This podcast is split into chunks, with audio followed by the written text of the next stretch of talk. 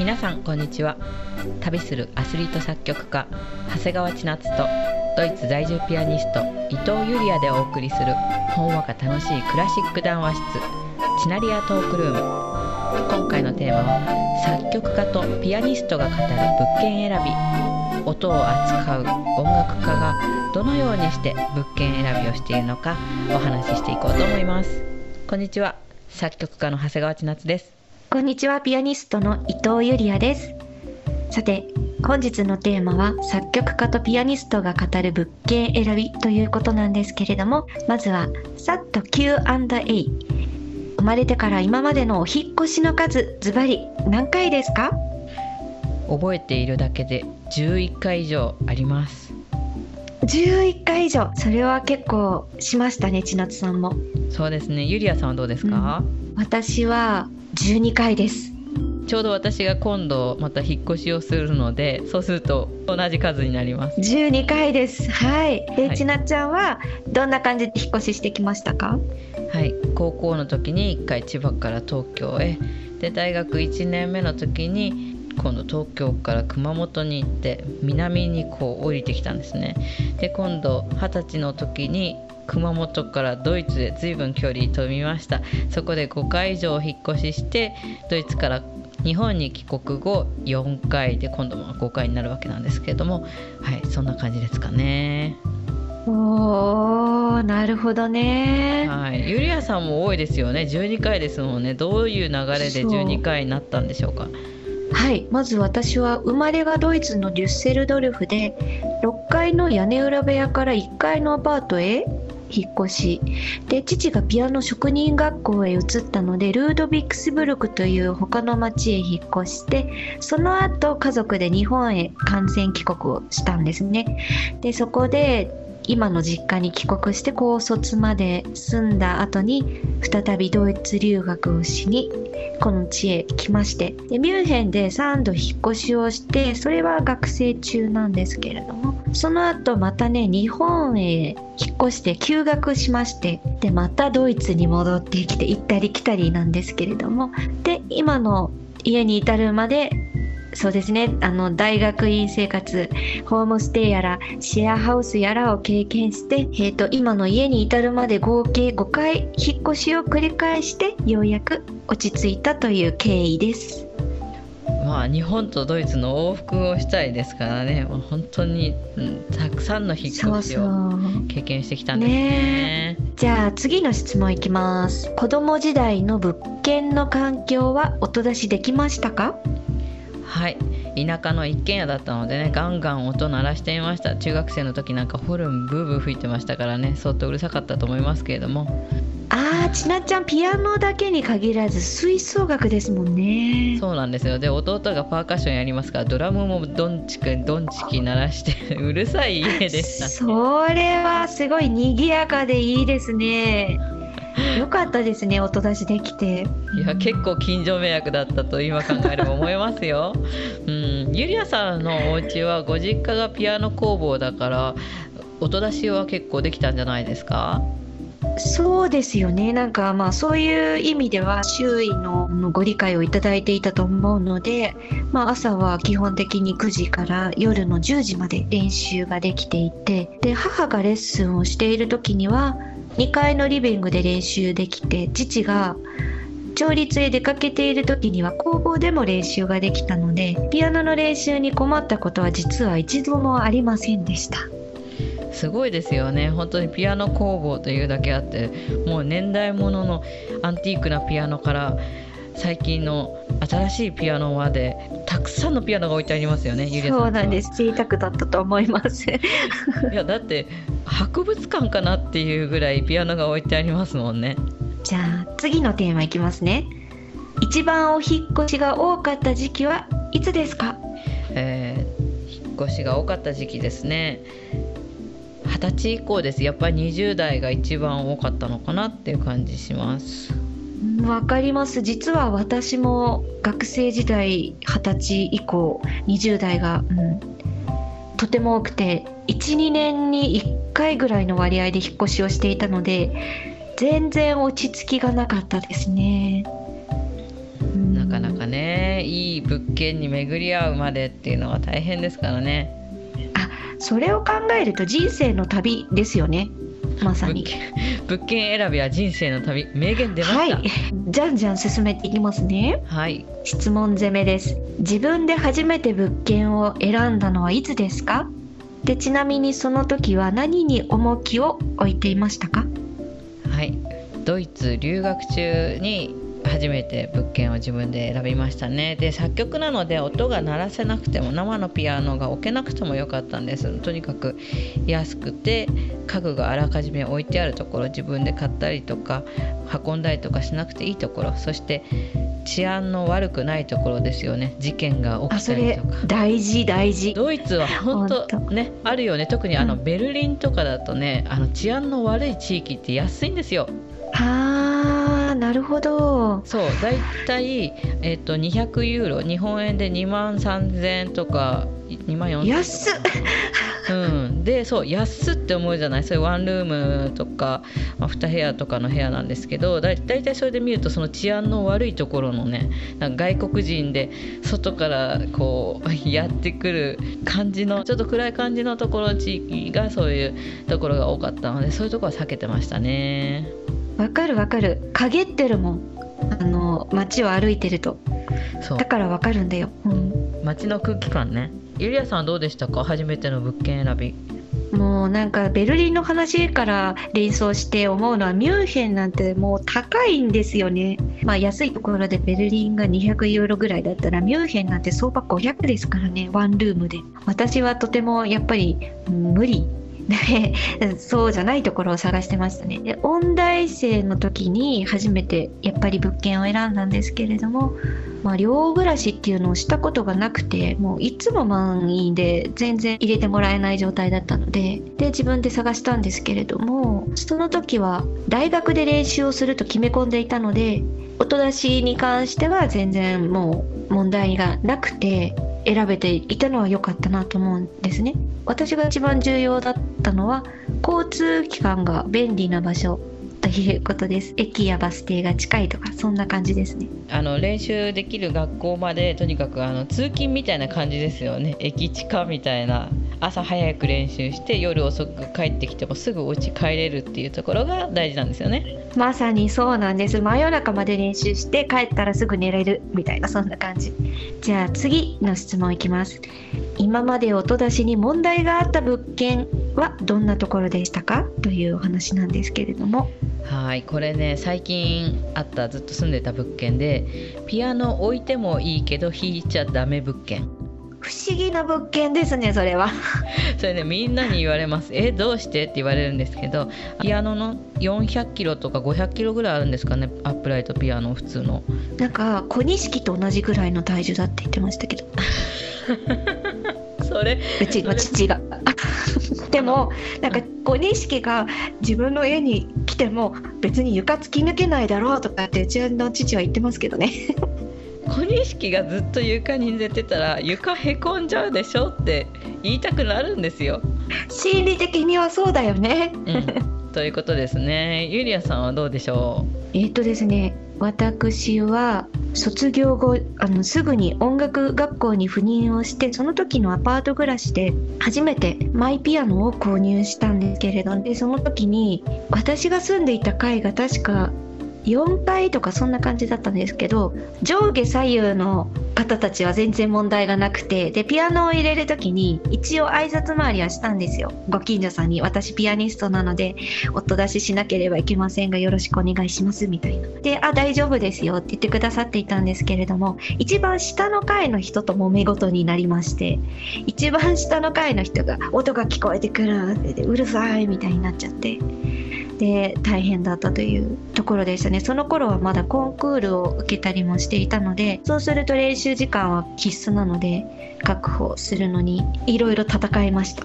ううんそれはどういうふうに話し合いを持ち込んだんでしたっけ？えー、っとですね練習しないでくれっていうのが向こうの交渉ですよね。でもこっちは練習をしなければ私の職業は成り立たないというああ言えばこういうでで水かけ論になっちゃっていたところをあの法律に助けてもらいましてドイツにはハウスインストゥルメントっていう立ち位置があるんですねピアノが。でこれは家の中で鳴らして良い楽器そういうドイツの法律で保障されているという法律があってで鳴らしてもいいというそれを主張したら解決する しかないというか向こうも諦めてくれましたけれどねで私もそれ引っ越しましたねやっぱり演奏家が特にね聞こえないようにとか迷惑かけないようにって気を使いながら練習すると本番でその癖が出ちゃうんですよ。だから絶対にやってはいけない練習の仕方ですよねそれは。うん納得。で今度逆に音出しの問題がない物件っていうのはどんなところでしたか、あこれそうそう。近所や隣人に住んでいる人が音楽愛好家っていうのが結構大事な点かなというもっと練習してって言ってくださる環境なんですよね。で実は今の家がそうなんですけれどもしばらく音を鳴らしていないと「ね最近どうしたの?」みたいになるし夏は隣の人に窓を開けて練習してって頼まれてしまったりとかあの下に住んでる方は飼い猫たちがピアノの音が大好きでピアノの音が鳴り出すとみんな今に集まって背筋を伸ばして耳をピーンと立ててねのけぞってお座りして音楽鑑賞しているんだよって言われてすっごいびっくりしました。すごい。すごすぎる。あんまりそんなの想像したこともなかったんですけれども、うん、面白いなと思って感謝しかないですね。ちなちゃんの場合は音出しの問題がない物件っていうのはどんなところですか？はい今あのセカンドハウス的な感じで音楽を作るだけのアトリエを別に借りてるんですけれどもそこがもともと音大生が住むようなアパート寮みたいな感じのところなんですね。でなので決められた時間内でしたら練習して OK ですしもちろんピアノも入れても床突き抜けないようになってますし。大事大事、はい、さらにはね家賃がものすごくリーズナブルでちょっといい焼肉屋さんに2人で行ったぐらいの価格で借りられるのでとても助かっています素晴らしいですよね。本当にいい物件に巡り合いましたね。そうですね。そしてすごくいいお屋さんでなんかほらあるじゃないですか。その物件で取り決めこうゴミはこういう風に出してくださいとか細かい取り決めを書いたチラシがうちに入ってたんですよ。あこういうのか。はいはい。大家さんすごく細かい方だなと思ってこうざーっとこう読んでいきまして一番最後の方にあのレストランのクーポン券が貼ってありましてどうぞお使いください ね人柄出てるでしょ。気前いい方でしたねそれ。そうなの。シナリア物件選びの条件。ちなちゃんはどんなところがいいですかね。音出し以外で。やっぱり自然が多くて。で音出し以外でっていうことですけど逆に外からの音が入ってくるのもちょっと困っちゃうのでね。やっぱり静かなところがいいです。道路とか線路に面していないところ。静かなところがいいですね。うん、あるよね。寮暮らしをしている友達の部屋に遊びに行った時に四方八方からクラリネットだの声楽だのバイオリンだのピアノだの音がもうミックスされて練習の音が聞こえてきてもう驚きでしたよ、うん、集中はできないでしょうね。ああもう慣れてしまってやるしかないみたいな でユリアさんどうです？この点に関して音出しに関することも含めてなんか物件選びの条件なんかありますか？私はやっぱり隣人の理解があるということがとても大事だなと思っていて理想を言えば孤立した家っていうのがいいかなと思いますね。集合住宅地とかアパートだと近所の人と問題を起こしやすいので。であとは日当たりも私はかなり重要で個人的には暗い家地下とか住めないなと思って。はい。学生時代の話なんですけど何か音出しについて工夫していったことありましたか？他の生徒さんとかねどうしてたんでしょうね。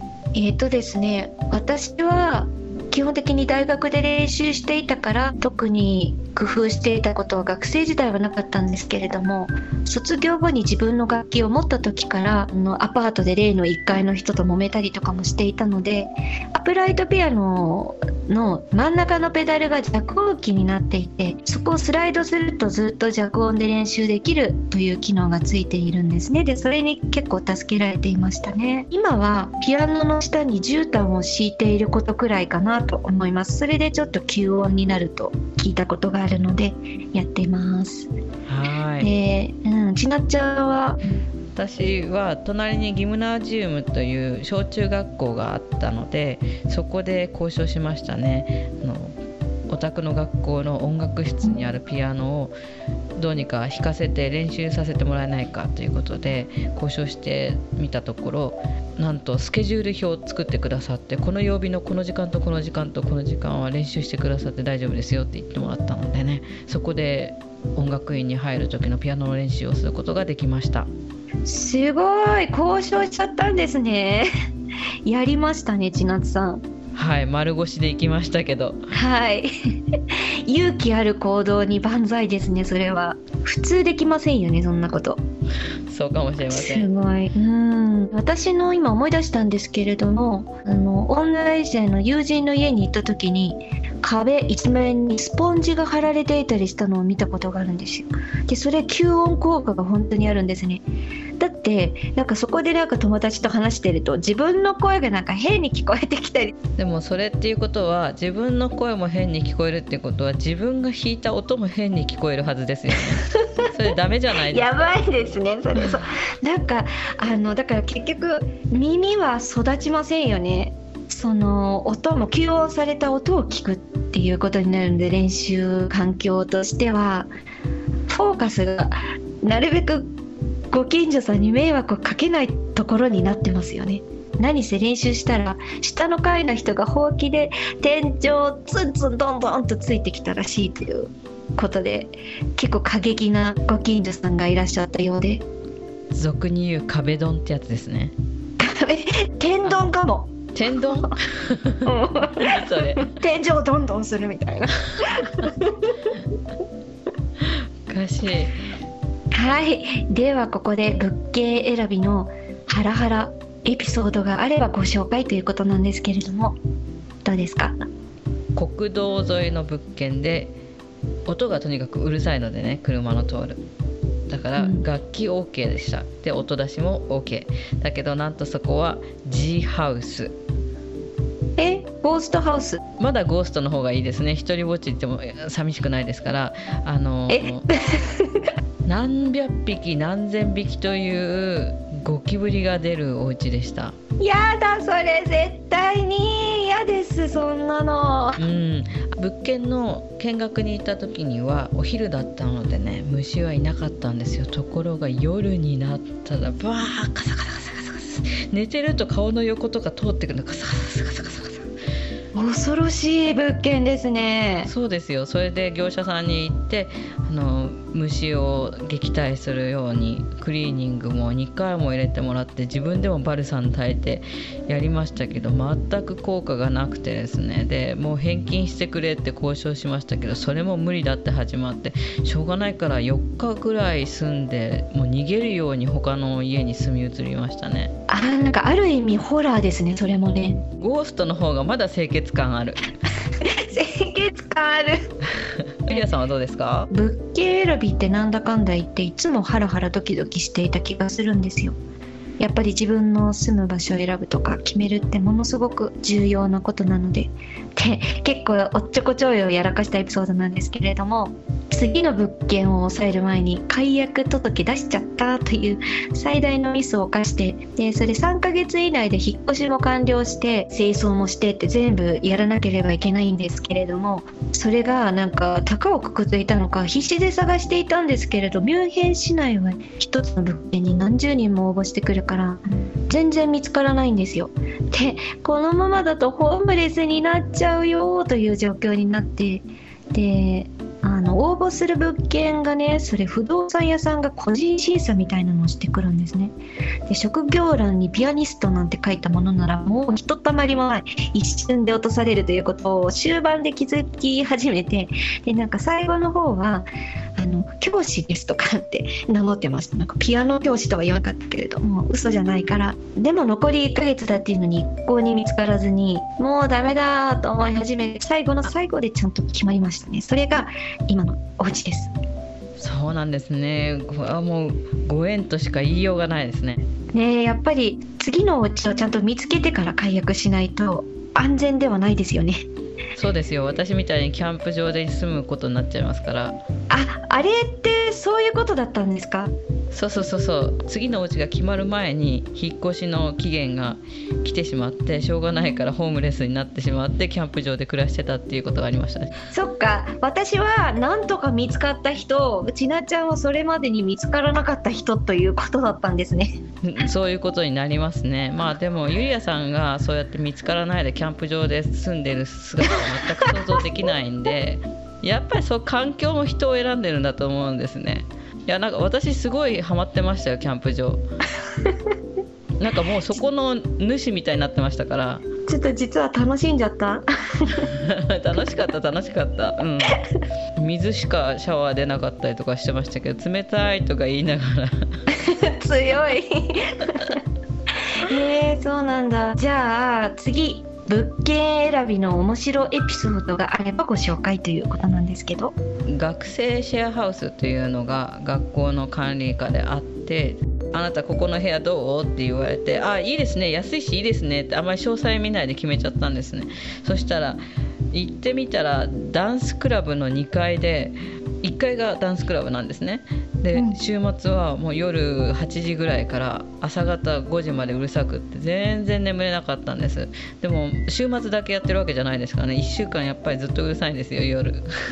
足音とかそういうのがボンボンっていうのが聞こえてくるんですか上に？そうそうそうそう。上の方に向かってねドスドスドスドス。ドス きっついしかも夜行性ですよねそれ。夜の8時から明け方の5時に踊るんですか？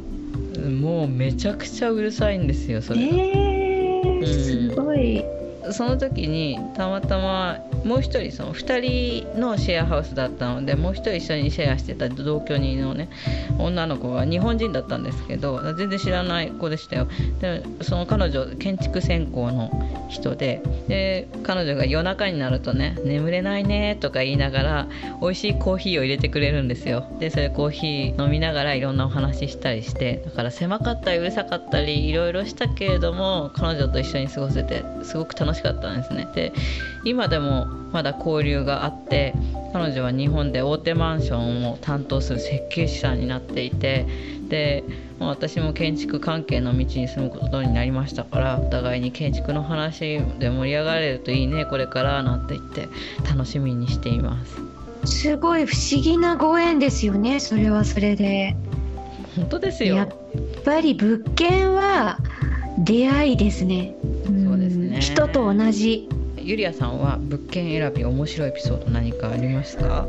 そうですね。面白いエピソードというか先ほどのあの見つからない見つからないって言って最後の最後にたどり着いたお話の続きなんですけれども探し方に問題があったことに気がついてでインターネット上にある綺麗に投稿してある物件ばっかり探していたんですね最初。それはもうもちろん人気出ますよね。なんかやっぱりみんなもお部屋の内装を知りたいしあれこれ比べて良いところに住みたいからそういう綺麗に投稿してあるものはもう何十倍の倍率があってなかなか自分のところにやってこない。でもうダメだホームレス決定自分チーンと思ってた時に新聞に載っていたたった1行の広告を見つけたんですよ。でそれが駅近く大きさ〇〇平方メートルバルコニーあり家賃〇〇ユーロこれだけ。写真もなく特に PR ポイントもなく。で望みをかけて電話したら訪問して面接ができることになってで速攻で決まりました。でしかもそこがアジア人特に日本人好きの大家さんご夫婦でで極めつけは隠そうとしていたピアニストの職業がバレてままずいと思ったら君みたいな人を待っていたんだよ。神様に感謝するって予想外にも大喜びをされたということでした。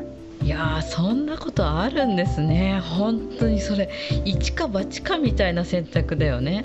そうなんですよなんかどんなところかもわからないしまあとりあえず駅が近いからいいかって思って 行ったら湖はあるし目の前はスーパーだしなんかこんないいところ他にないんじゃないかみたいなしかも音出しができるしっていうそういうところですね。で、ちなみに、そこも何十倍の倍率だったらしいんですよ。ものすごい何十人も面接したらしいんですけど、私が来た時が最後で、なんか一発で決めていただけたので、それはそれで本当にご縁だなと思いました。面白い。じゃあ最後の方に、はい、なりましたけれどもあの理想的な物件っていうのでね今後のことも視野に入れてお話を進めていきたいなと思うんですけれどもちなっちゃんの今後の理想的な物件っていうのはどんなところですか？自然が豊かで静かで治安が良くて近隣に家がないくらいの田舎というか近隣に家がない方がいいですね。ああんまり気にしなくていいのでね。そうそう。音出しの面で近隣に家がない方がお互いに気を使わなくていいのかなと思ってますし夜中までガンガン練習し放題とかやっぱりいいじゃないですか。で、買い物はそういうとこですか。ら多少不便でもいいと思っています。自分で野菜なんか作ればいいしね。で畑で取ってきてそれきゅうりでもボリボリかじりながら作曲すればいいですよ。であとは家を自分で施工したりとかそういうことはしたいですね。うん。なんかほらちなっちゃんはあの自分でスタジオ建てたいって言ってたじゃないですか。夢があの近所の人にあの将来おばあちゃんになった時あそこはなんか B スタジオだよって言われるようになりたいっていう話を聞いたんですよ。そうそう。ばあさんが昔作ったスタジオっていう意味で B スタジオ。A スタジオじゃなくて。その話聞いた時すごい面白かったなと思って。うん B スタジオができたら A スタジオもできてもいいな。A スタジオね A と B ね。それはまた新しい夢だね。何に使うのか分かんないですけど。うん。ゆりあさんも自然が豊かなとこがいいんだよね。そうそう。私はやっぱり、うん、優先順位としては音楽に理解のある環境、うん、そこで思う存分練習できるっていう環境が第一なんですけれども自然が大好きなのでやっぱり街中というよりはどちらかというとあの郊外とか自然がすぐそこにある場所がいいなと思いますね。で今後の理想を言えば家にコンサートサロンができる空間が欲しいなっていうのと屋根裏部屋に憧れるので、まあ、住んだこともあるんですけれどもやっぱりその屋根裏部屋っていうのがあるとメルヘンな感じの空間があっていいなっていうことお庭になんか小さな小人の家みたいなティーハウスを建っててそこでゆっくりと読書しながら素敵なねお花眺めてお茶を飲みたいなという密かなささやかな夢がありまして。あと暖炉がある家とかも憧れるしちょっとこう昔のカントリー風なロマンチックな魔女ハウスみたいなとこに住みたいです。ああいいですね。憧れます楽しいですよね。なんかどんな家に住みたいみたいな想像を膨らませるのって。ほらちなちゃんも自分で建設するわけだからあのどんな家がいいなとかあるんじゃないですか？そうですね。あの2階とまでは言わなくてもちょっと天井の高い平屋がよくって階段を少し登ったところにこう小さいスペースを作ってですね。何にするのか分かんないですけど。でそこから上りは階段なんだけど降りる時滑り台とかねそういうところ またまたなんかこうアスレチックのようなハウスに。でびっくりしますよね。あのピンポーンってね宅急便とか来た時にいきなり「はーい」とか言ってシュルーンみたいな 滑り台に降りてきたみたいな。そうそうそうそう遊び心があっていいじゃない。うんとっても素敵だと思います。じゃあ最後まとめとして今日のお話をしてきてちなちゃんどうですかね？やっぱり物件選び特に音楽家にとってはすごく条件が限られてますからね。探せば探すほどに物件選びストーリーっていうのがあるんだなって思います。本当ですよね。思ったのはやっぱり物件も住む家も結局人と同じご縁なんだなということ。自分が属する場所に自然と運命は運んでいってくれるのだと。信じて直感を大事にすることがやっぱり理想の家にたどり着ける秘訣かなと。思いました。ではここで音楽のコーナーに移りたいと思います。本日の音楽は私が即興演奏をしております「お家へ帰ろう」という曲です。あのちょうど物件の話だったので昔撮っておいた音源を皆様にご紹介したいと思います。お聴きください。